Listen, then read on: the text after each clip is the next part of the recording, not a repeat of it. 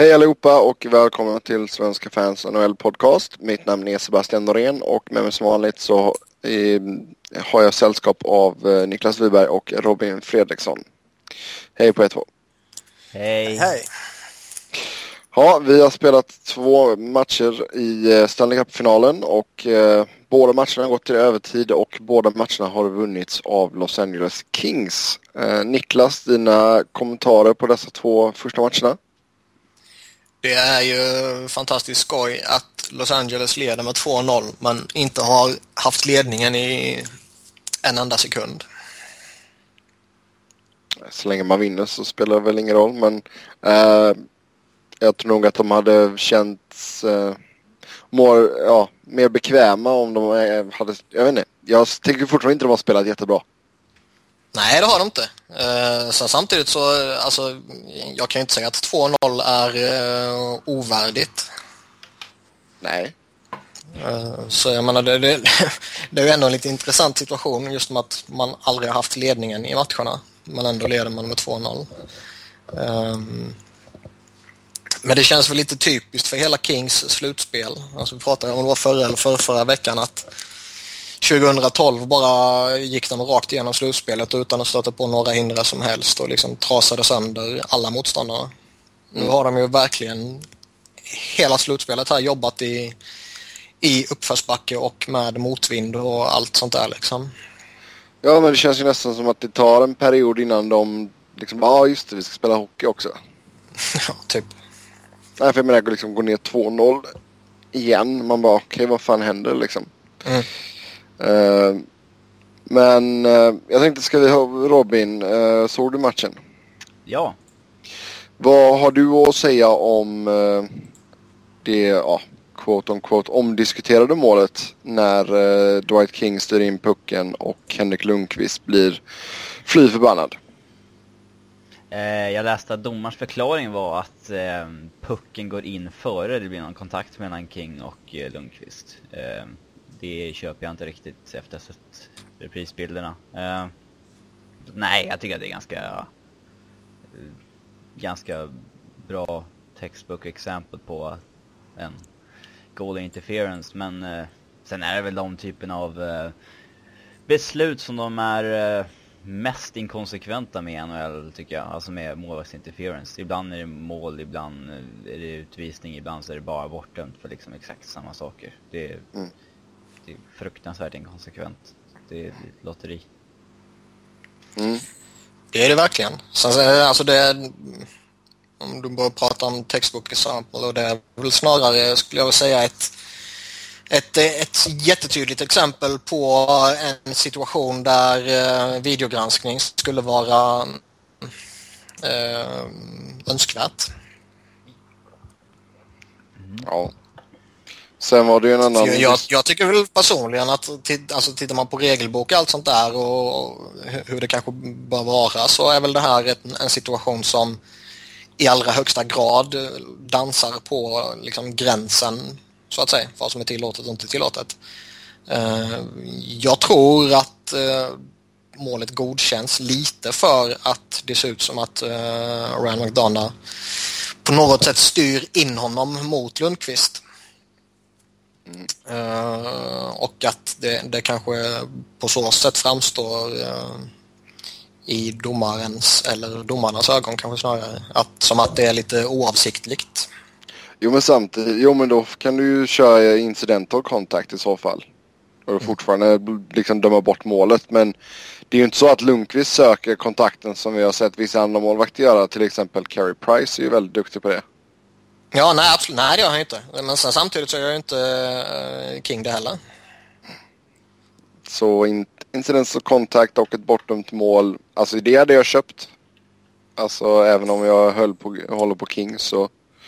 Ja, jag skulle uh, kunna köpa det. Det är som sagt är en, en situation som är precis på gränsen. Men jag är väl min personliga uppfattning är att det ska vara mål. För jag tycker inte att eh, kontakten liksom påverkar nämnvärt. Mm.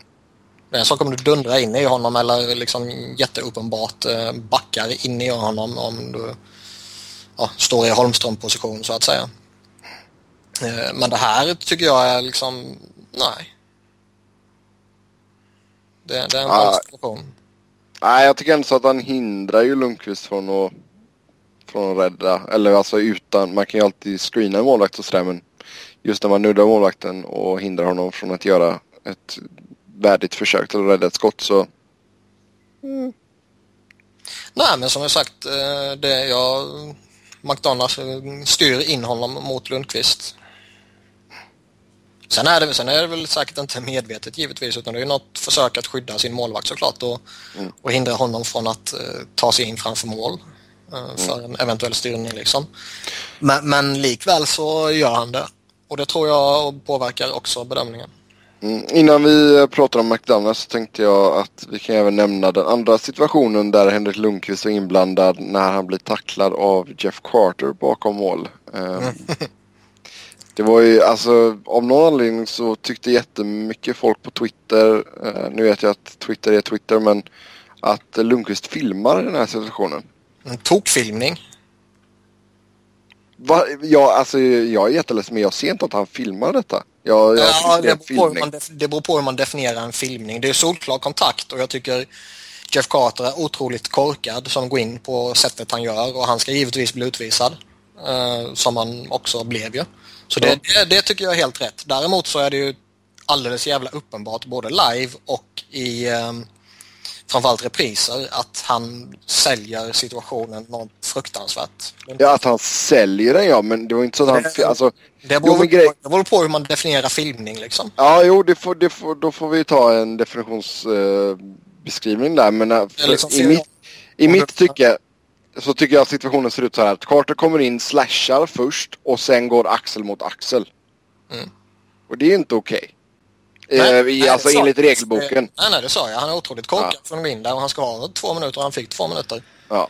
Eh, Sen efteråt så kanske lunkan ligger kvar lite längre och sådär än vad man borde. Men det är ju... Han tittar på piruetten han gör.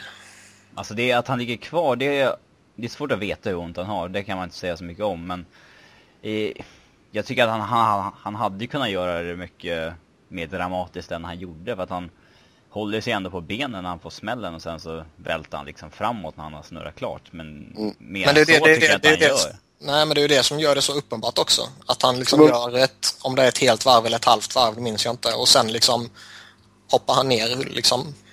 Det, det är ju Alltså, jätteuppenbart i Jo, efterhand. men vadå, det kan ju bara ha med balansen att göra. Nej, för fan, han försöker ju sälja in det, det är givet. Och det skulle väl vem som helst gjort, så jag lägger in negativ värdering i det, men han gör det. Så jag tycker Alltså, inte man kan jag- förneka att han överdriver och säljer det. Hade han velat... Alltså hade han velat det rejält hade han nog flugit framåt när han får tacklingar liksom. Ja, eller hur? Snett. Eh, alltså vi har ju sett Mike Smith, hur han agerar i sådana där situationer. Eh, det, Han agerar som om han blir skjuten. Ja. ja, han hinner ju snurra ett par varv innan han har landat i alla fall. Mm. Eh, men, eh, alltså jag tycker... Han snurrar ju inte, han faller ju bara handlöst mot isen. Så ligger han kvar där ett tag. Lundqvist eller Smith? Smith? ja, Smith. Jo, jo. Han, han, han låtsas ju som att benen har bara rykt under honom och så bara plank.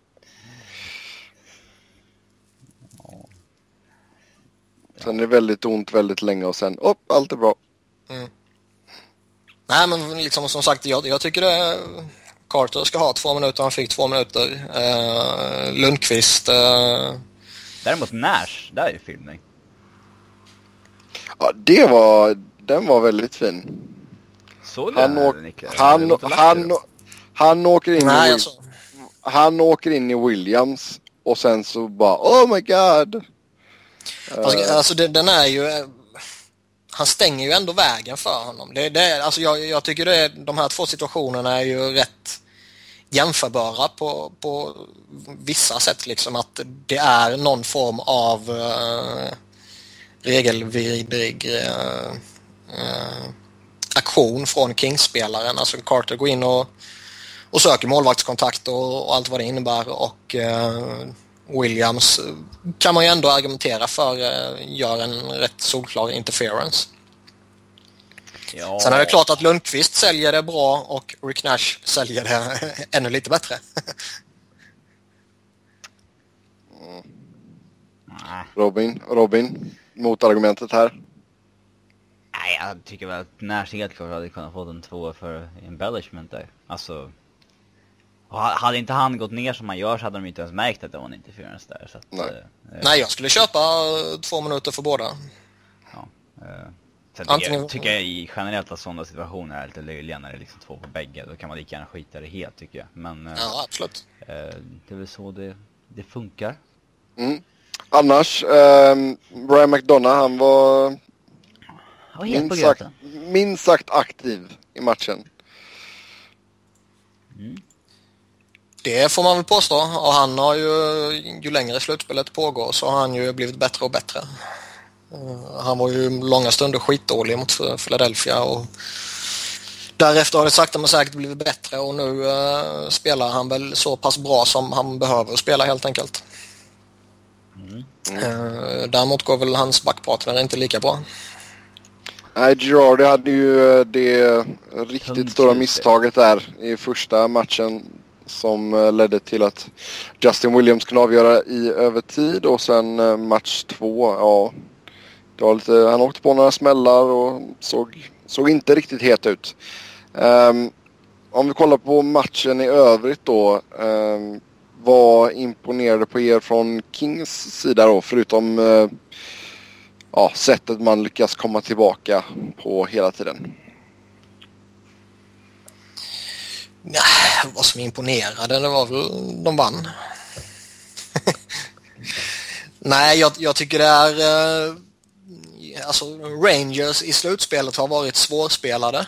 Eh, Eh, det såg man, liksom Philadelphia hade problem, Pittsburgh hade problem och ehm, eh, Montreal hade problem. Eh, Kings har också haft problem och jag menar de båda matcherna, framförallt tidigt båda matcherna har ju eh, misstag tvingats fram av Rangers liksom. Mm. Ehm, där har man ju på något sätt ändå så småningom lyckats arbeta bort den problematiken. Eh, även om det känns som att det är en final som innehåller ja, fler misstag än man kanske bör innehålla. Jo men ändå så om man tittar på sättet som Kings, om vi går tillbaka till match 1. Alltså sättet man tokdominerade tredje perioden. Det var ju 20 mot 3 i skott. I och för sig Rangers chanser i perioden var ju bra men eh, jag tycker ändå så match 2 på något sätt kändes ju ändå så mer som matchen som Rangers borde ha vunnit. Ja, alltså de, de borde väl egentligen om, om man eh, inte bara tittar på, på den här matchen och situationerna i den här matchen så borde de nog ha lämnat Los Angeles med 1-1 för att ha någon riktig chans tror jag. Um, sen har det varit två givetvis extremt tajta matcher uh, eftersom de avgjorts i overtime. Men eh, jag har svårt att se att Kings tappar två matcher i New York. Mm, Dustin Brown styrde ju in eh, segermålet där för Kings i match 2. Och Skott från Willie Mitchell. Ja, han gjorde lite viktiga saker den här matchen. Mm, han gjorde lite dåliga saker också. Jajamän. Men så länge, så länge man gör eh, viktiga saker också så kan man leva med det lite sämre. Ja, det är sant. Nej, men alltså jag tycker, jag tycker det är ganska uppenbart att han inte riktigt hänger med. Speciellt när eh, han råkar komma upp mot Kreider, eh, Zuccarello och eh, Hagelin. Nej, men det är jättetydligt både på han och eh, framförallt Green tycker jag. Mm. Green har ju sina styrkor och det har ju eh, givetvis Mitchell också men eh, som du säger man, eh, man eh, ser jättetydligt när deras svagheter exponeras när de får de kvicka motståndarna mot sig. Annars tyckte jag om vi snackar lite Rangers så jag tycker deras forecheck eh, funkade mycket bättre i match två. Och man var ytterst nära att vinna. Chris Kreider hade ju ett skott i stolpen eh, sent där. Och, eh, alltså det, det är sådana små marginaler i de här matcherna. Så det, det grämer nog Rangers att de åker tillbaka till New York 0-2 i matcher. Ja, de har ju chans att vinna båda matcherna tycker jag. Eh, och givetvis möjligheter eftersom det ja, var overtime. Men eh, alltså de ska väl inte gräva ner sig helt heller. För jag menar, vi, vi har sett gång efter gång efter gång att ett 0-2 underläge inte betyder någonting när du har två hemmamatcher kvar. Nej, det är sant. Uh, så jag menar, vinner de nu på, på, på måndag igen så är det ju då är det öppet igen liksom. Mm. Um, ja, det hade nog varit ett jäkla tryck i Madison Square Garden alltså. Jag såg någon uh, rapport om att uh, snittpriset på en biljett låg på 1600 dollar. Det var överkomligt. Helt galet. men, men så är det. Robin, skulle du betala 1600 dollar för en biljett? Nej, tusenlapp kanske på sin höjd. Tusenlapp äh, dollar alltså? Nej.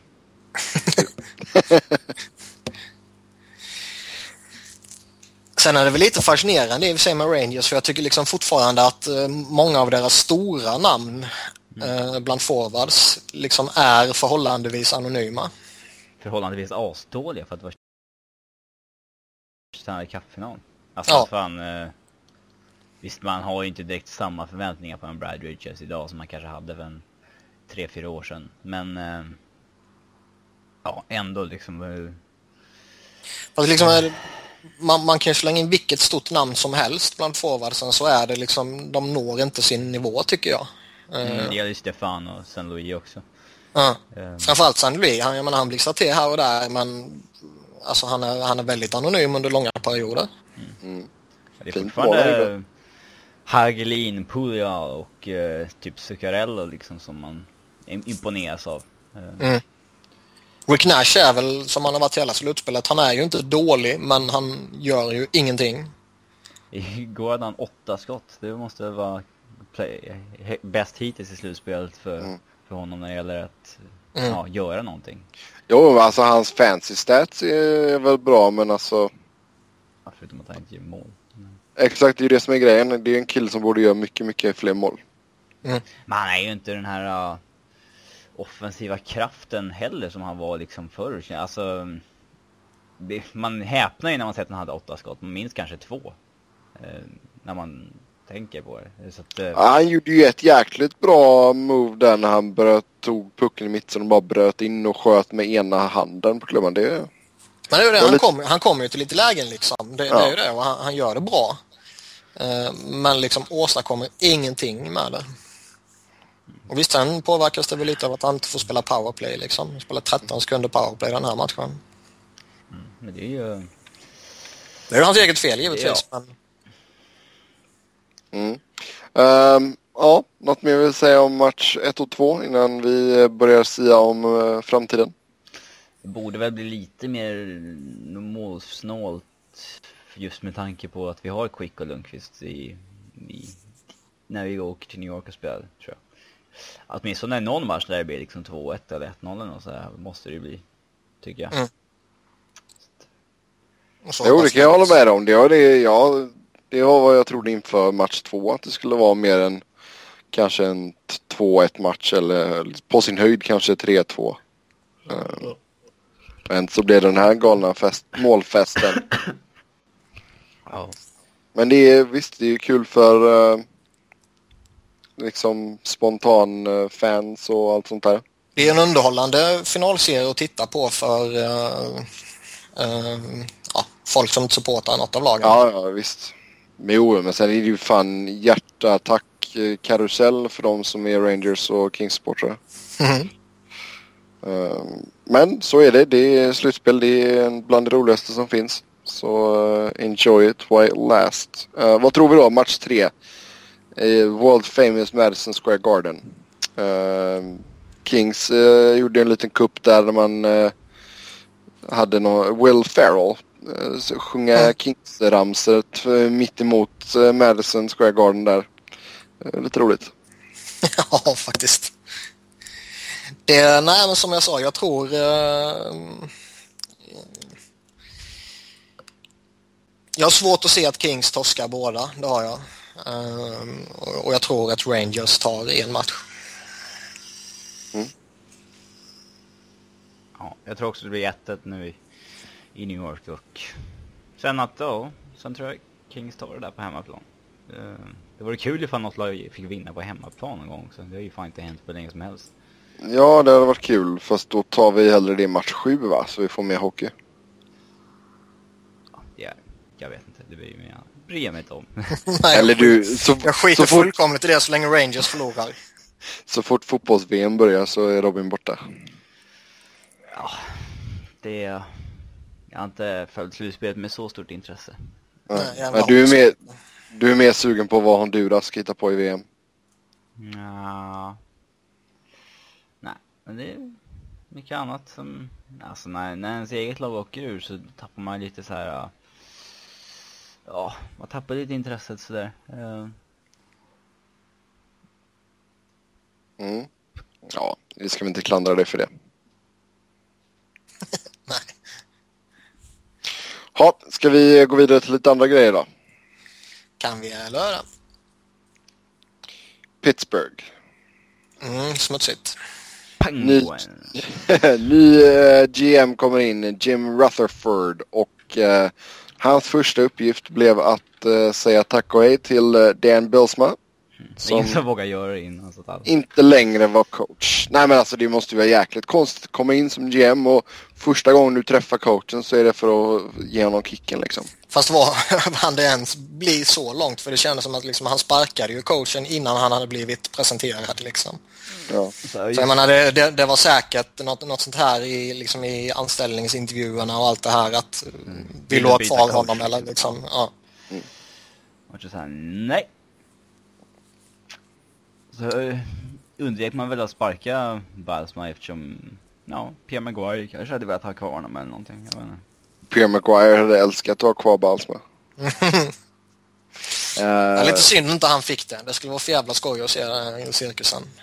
Alltså det hade varit intressant att se, alltså Ja, alltså han är ju så extremt hånad till eh, personlighet liksom. Eh, och sen få se, liksom, hade, han hade det gått lika illa som, eh, Ja.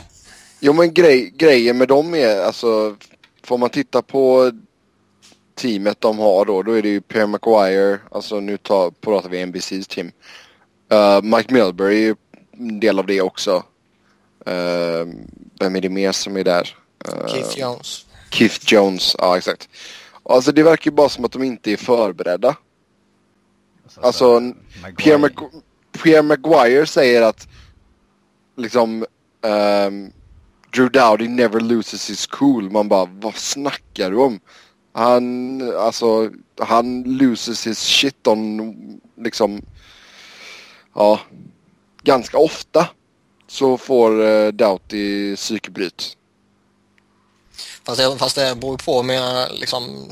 Jag har ju sällan sett han få det på, på isen i spelet.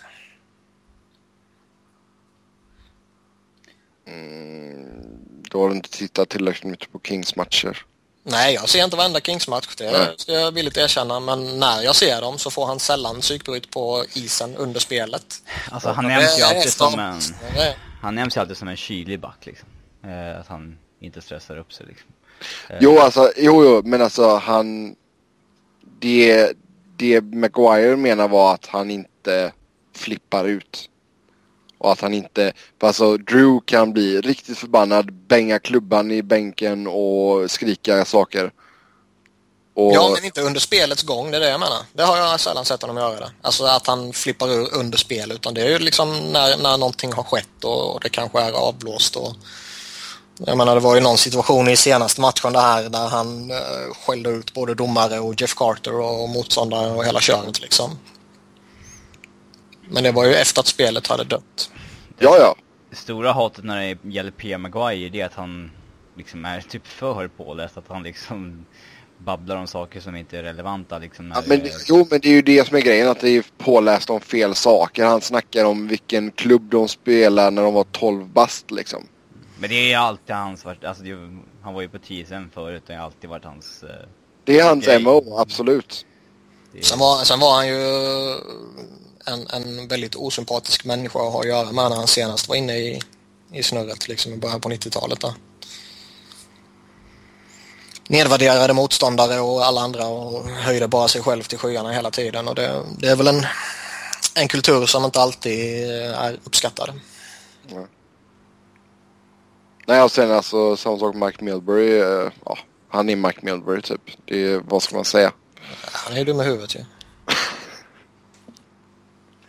jag tycker synd om Keith Jones. Det känns ändå som att han försöker lite i alla fall. Ja, han är skön.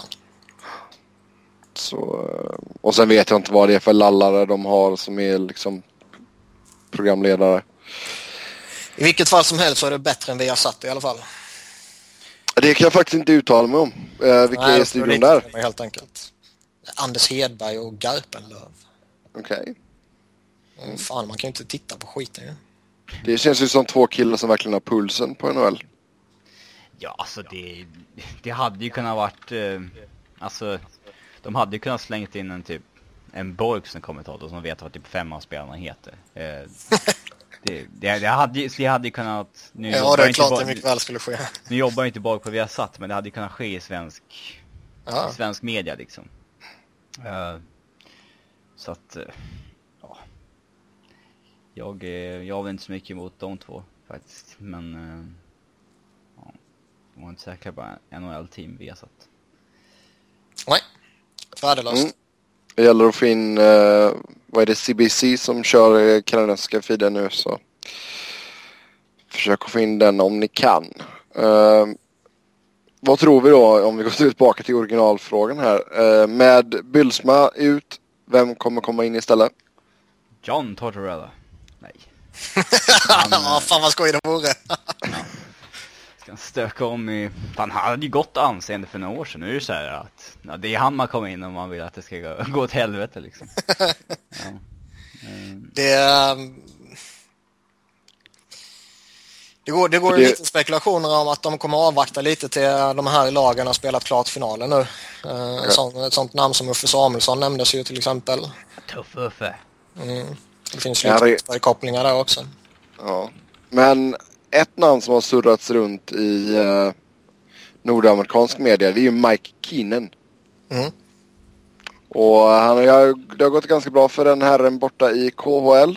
Eh, Robin, du som är vår ryska expert. Du kan väl prata mer om vad Keenan har gjort. Han har vunnit Gagarian Cup med sitt Metallurg Magnitogorsk.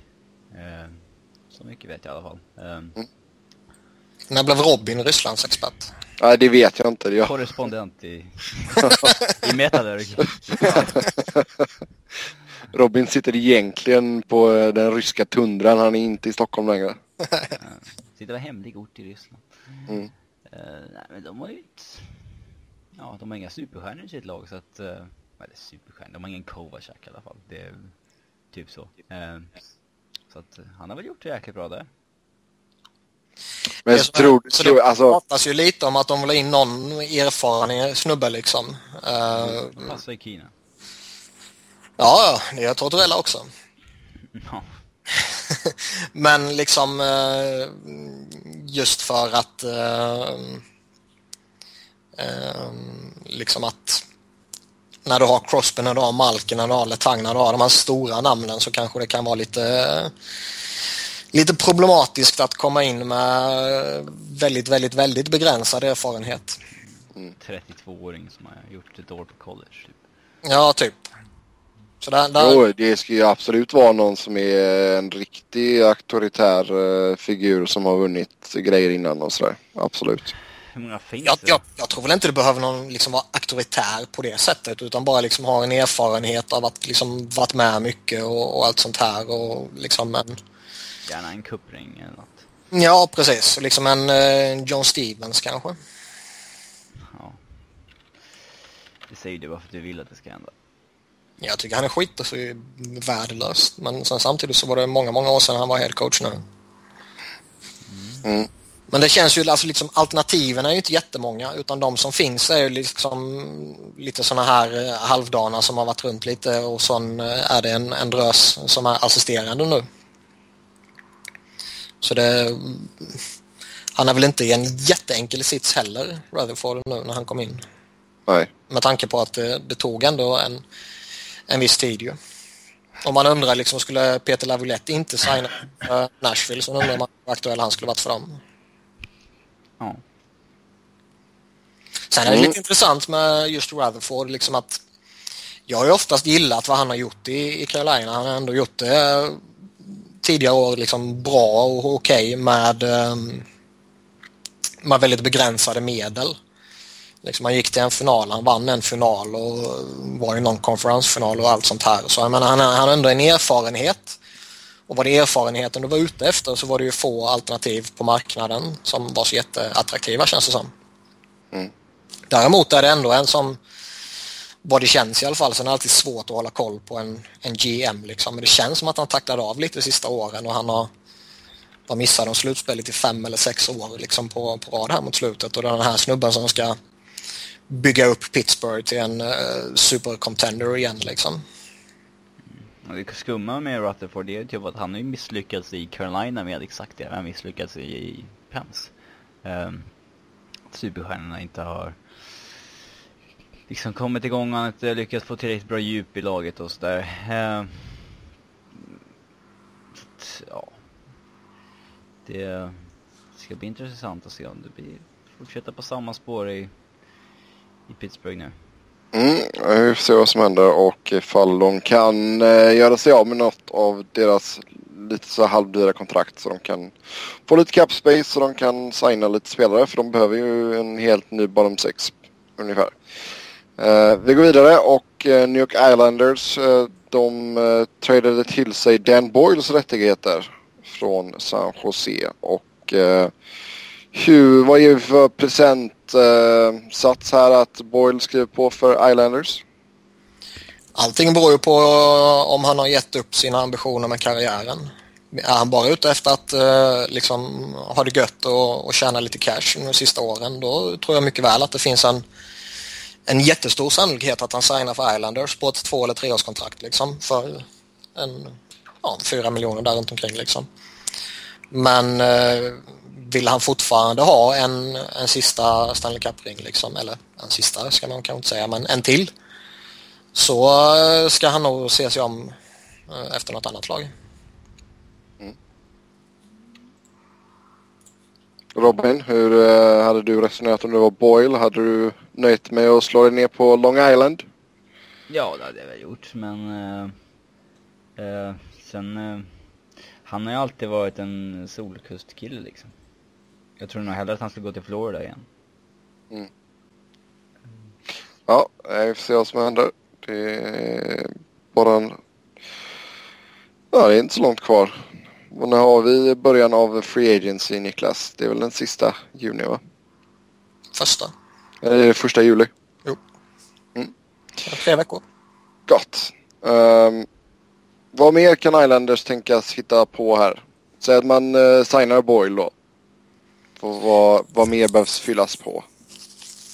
De måste ju på något sätt ändå skärma John Tavares och, och hitta en, eh, en... Jag tycker Kyle Caposo gjorde det bra liksom. Men de måste hitta en till som kan lira riktigt bra jämte honom. Mm. Uh, om det är att ta tillbaka Vanek eller ta tillbaka Molson eller vad fan det innebär eller hitta någon helt annan snubbe. Det, det, det, är väl eh, en annan diskussion, eller en, rättare sagt en vidare diskussion. Men första prioriteringen måste ju vara, nu när de har fått in en målvakt, så måste ju första prioriteringen vara att hitta någon som kan hävda sig med honom helt enkelt. Mm. För det känns lite som att där de är nu, där de inte kommer någon vart och där de liksom, jag, jag har ju svårt att tänka mig att de är en contender de närmsta åren i alla fall så eh, gäller det nog att se till att skärma Tavares så mycket man kan så att inte han eh, tröttnar på tillvaron och kanske vill bort eh, antingen som unrestricted free agent om fyra år eller redan efter två, tre år. Mm. Med tanke på att de eh, valde att ge upp eh, sitt draftval till nästa sommaren och drafta nu och sen ja, köra liksom då eh, de måste ju satsa den här sommaren. Mm. Det är väl det de har gjort med Halak liksom och... Ja, Boyle är väl också ett steg på vägen. Det, de får inte liksom... De får inte komma i botten igen. Det får inte, bara bli, får inte bli så liksom. Nej. Så de har ju ändå, alltså de har ju ändå lite vettiga pusselbitar att bygga på. Problemet är bara att de behöver plocka in så många nya pusselbitar också. Mm. Och visst, det, det, är attraktivt om du blir lockad liksom, att spela med Tavares som din center, men det är inte alla man kan locka det med. Nej.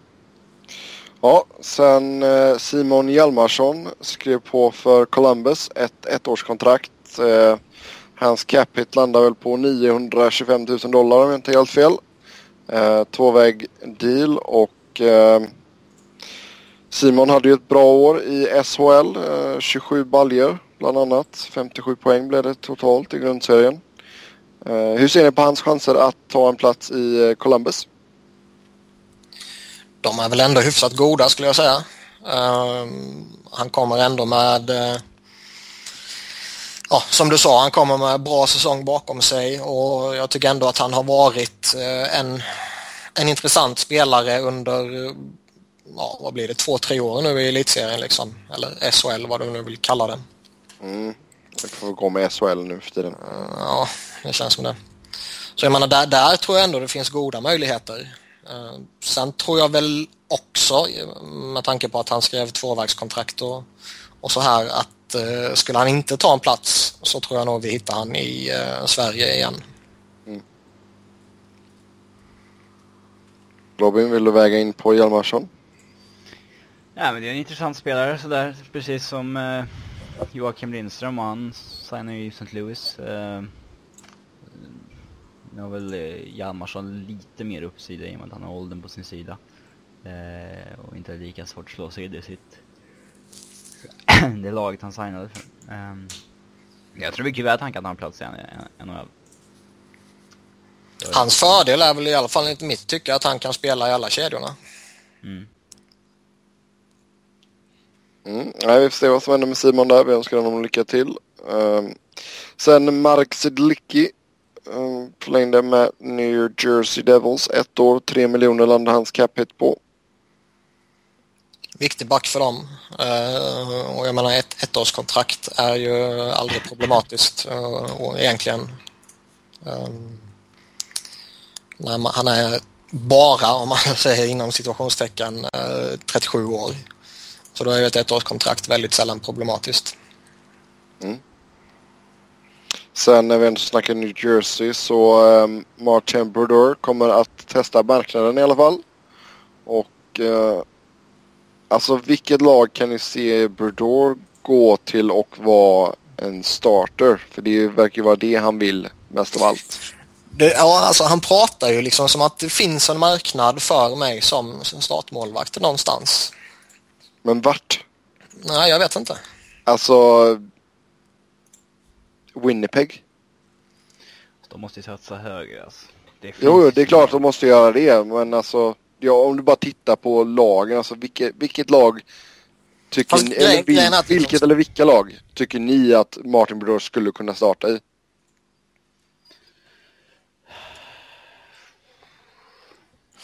Ja du. Buffalo. Ja. Nej, Neuvert tar jag nog hellre då. Ja, men det beror på. Alltså, ska, ska du plocka in uh, Brodeur nu så ska det ju vara för att du är ett lag som går för det denna säsongen. Eller alltså kommande säsong då. Uh, alltså de, de lagen som man faktiskt kan vara en startspelare i det är ju de här skräplagen som egentligen jag kan tycka gynnas mer av att liksom spela en egen målvakt för att ge honom erfarenhet och se om han klarar av det. Liksom. Mm. För att de, de här skräplagen, om de plockar in Brodeur så liksom, det gör fan ingen skillnad. Nej, inte alls långsiktigt. Liksom. Eh. Nej, och det känns ju inte som att ingen av de stora contendersna behöver målvakter är ingen första målvakt i alla fall. Sen mumlar han ju lite liksom att ja, jag kan tänka mig vara andra målvakt men då ska det vara en en riktig contender. Uh, och där tror jag han kan fylla en jättestor funktion och han är redo att ta den rollen, vilket inte har funkat jättebra hittills. Vare sig i Kanada eller i eh, den här säsongen i New Jersey. Men då är frågan också, kommer han nöja sig med ett kontrakt som random backup vill ha liksom? Kommer han nöja sig med en miljon? Ja. Eller kommer han kräva fyra miljoner?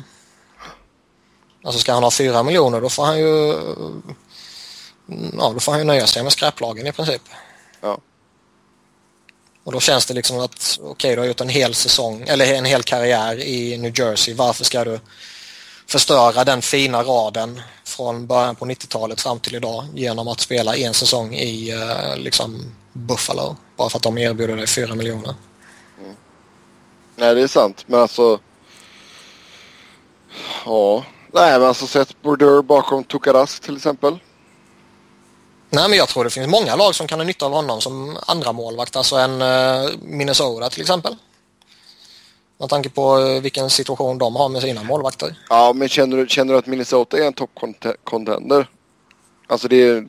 Nej, inte toppcontender, men contender. Definitivt. Så jag menar, får man in honom i, i ett lag som antingen har en en, uh, ja, som Minnesota med lite skadeproblem och så här eller man kanske har en, uh, jag vet, det pratas lite om Pittsburgh, liksom att ja, han kan komma in där och ge lite trygghet bakom Flug och se vad som händer där, men det kommer ju bara skapa ännu mer kaos ju. Ja.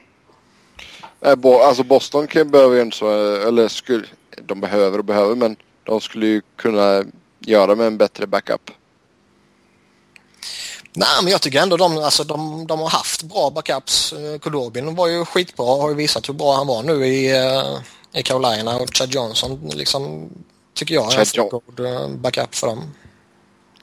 Burdor hade ju varit en uppgradering på Johnson med råge.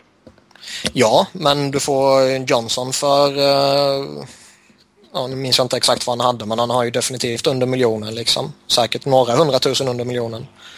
Uh, och som sagt, jag tror ju inte att Martin Brodeur signar för 1,1 miljoner på ett ettårskontrakt. Pröjsar man 7 miljoner till sitt första mål så ska han ju spela 70 matcher också. Mm. Mm. Ja, det är sant.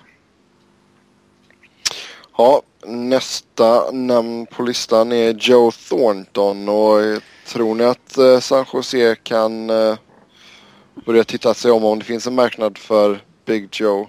Och Jumbo Joe eller vad han nu kallas. Mm. Ja men alltså de säger ju att de ska göra någonting. Att de liksom vill visa, ja, röra om i grytan liksom efter hur jävla dåligt det gick när de kollapsade. Och de har behållit sin GM, de har behållit sin headcoach. Eh, det enda de har sagt är att de kommer köpa ut eller försöka trada Martin Havlat. Och ja, det är liksom inte direkt någonting som skakar om en organisation med tanke på hur jävla värdelös han är.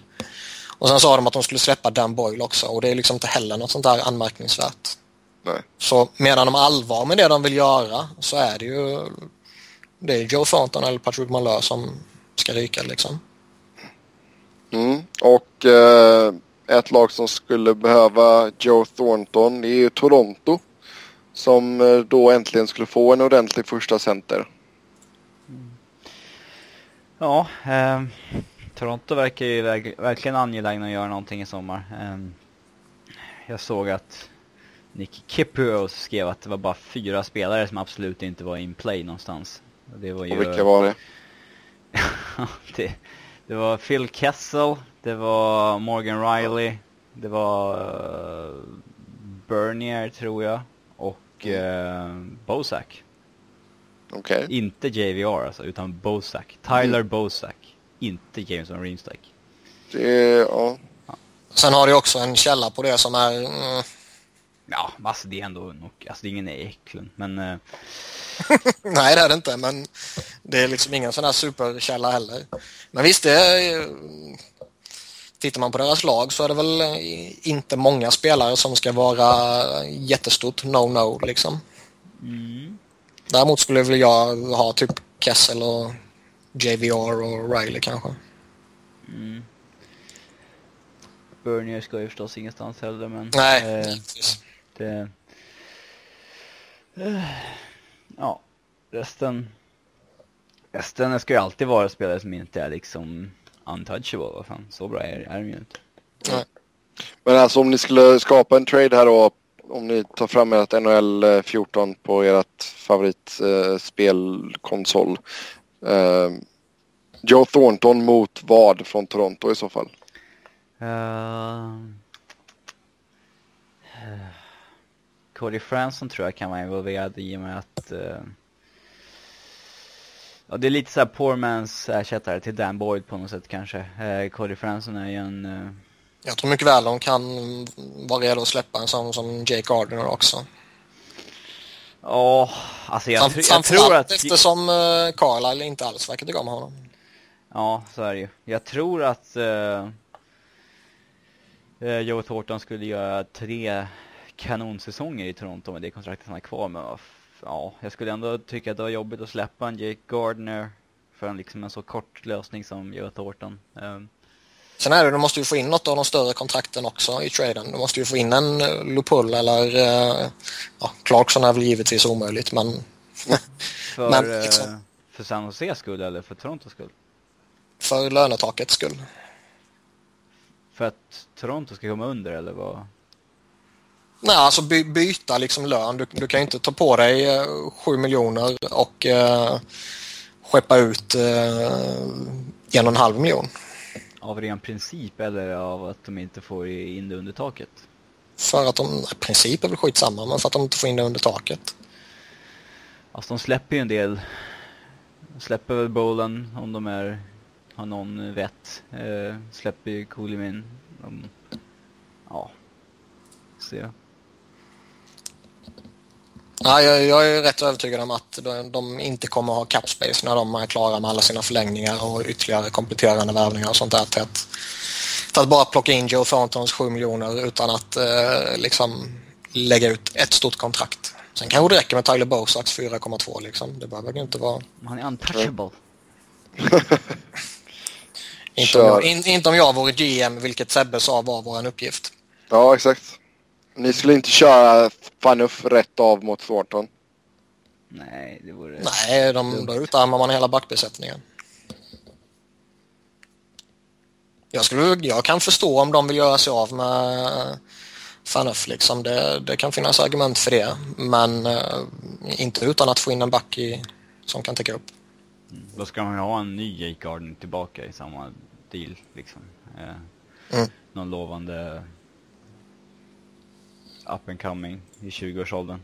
Mm. Ja, vi får se vad som händer. Det är som sagt, eh, San Jose bör ju hitta på någonting i alla fall.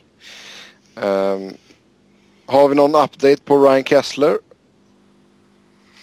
Ja, det sägs väl att han fortfarande vill bort från Vancouver. Uh, det har han men... sagt till deras nya GM att han fortfarande vill starta nytt någonstans.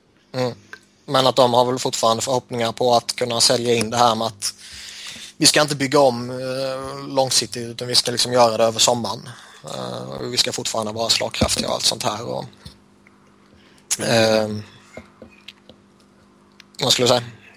Att det, de hävdar att det inte är någon rebuild utan en retooling eller reloading som mm, brukar kallas lite snyggt. Men Reloading har jag aldrig hört. Retooling har jag hört. Reloading har jag aldrig hört. Mm. Men det, sa, det sa de ju redan eh, ja, för liksom jättelång tid sedan tillbaka. Redan när det blev snack om att det kanske blir så att eh, det blir förändringar liksom. Så då, då var de inne på det redan då. Ja. Mm. Eh, en annan spelare som Vancouver vill ha kvar det är Edler. Eh, som man inte kommer be wava sin eh, no trade-klausul och eh, rätt eller fel? Uh, man kan säga så här, han hade nog, de hade nog behövt skeppa honom för att få någonting liksom ungt och vettigt tillbaka. Mm. Men samtidigt så är ju hans trade value ganska lågt nu efter två pissäsonger. Uh, jag tror mycket väl att det kan vara högre med en, med en ny head coach nästa säsong och nytt sätt att spela hockey igen. Uh, att han kan få en positiv skjuts igen då, då kommer hans värde gå upp enormt igen. Uh, men uh, med tanke på att de inte har så mycket att trada bort så skulle jag väl fortfarande vara ett av namnen jag skeppar runt. Jag är ju jävligt nöjd med att eh, de här rapporterna kommer med tanke på att jag alltid har fruktat för att han skulle hamna i Philadelphia. Okej. Okay. Eh, någon annan som kanske hamnar i Philly istället det är Mike Green. ja, för fan. uh, Mike Green ryktas att han uh, kan komma att bytas bort och uh, samma fråga där. rätt eller fel? Och sen ett liten asterix där det så finns något intresse. Han känns ju definitivt inte som en eh, liksom Liar. nej, ja, nej, inte det heller. Men eh, liksom en toppback under eh, Barry Trotz. Nej. Och jag menar med tanke på att han, han är ju liksom långt ifrån de dagarna när han gjorde så många poäng och var så pass framträdande så att eh, hans eh, tillkortakommanden kompenserades liksom. Mm. Plus att nu har han ju jätteskadeproblem och haft så under en längre tid. Ja, så vem kan tänkas chansa på en Mike Green då? Jag tror ändå det kan finnas lag som är intresserade av att chansa. Um, det man kan säga är väl att om det ska komma till ett, eh, liksom ett, ett topplag eller ett, ett hyfsat slagkraftigt lag i alla fall så kan nog eh, Capitals få vara redo att käka lite av hans lön. Eh, för jag tror liksom plocka in Mike Green på 6 miljoner, det, det, tror jag det är få av de här stora lagen som vill göra. Um, däremot kan det nog finnas en, en del lag som jag mycket väl tror kan tänkas vilja chansa på honom för att se vad miljöombyte kan göra och allt sånt här med tanke på att det finns ju ändå potential i kroppen. Mm. Ja, eller om man är ett eh, lag som eh, måste komma över golvet så hjälper de 6 miljonerna. Ja, definitivt. Sen eh, Brad Marchand finns det tydligen lite rykten om också. Tycker ni att han bör lämna Boston? Nej, jag tycker väl att han passar in rätt bra där. Och... Han har inte varit dålig där heller, varken i slutspelet eller i, i grundserien så att... Nej, jag hade inte gjort mig av med honom ifall jag var Boston i alla fall. Han representerar ju den, den lite smutsiga hockeyn som de vill stå för också på ett ganska bra sätt. ja. Nej, jag, jag, tror fortfarande också att, han, eh, att de kanske har mer nytta av honom i laget än som tradebait. Mm.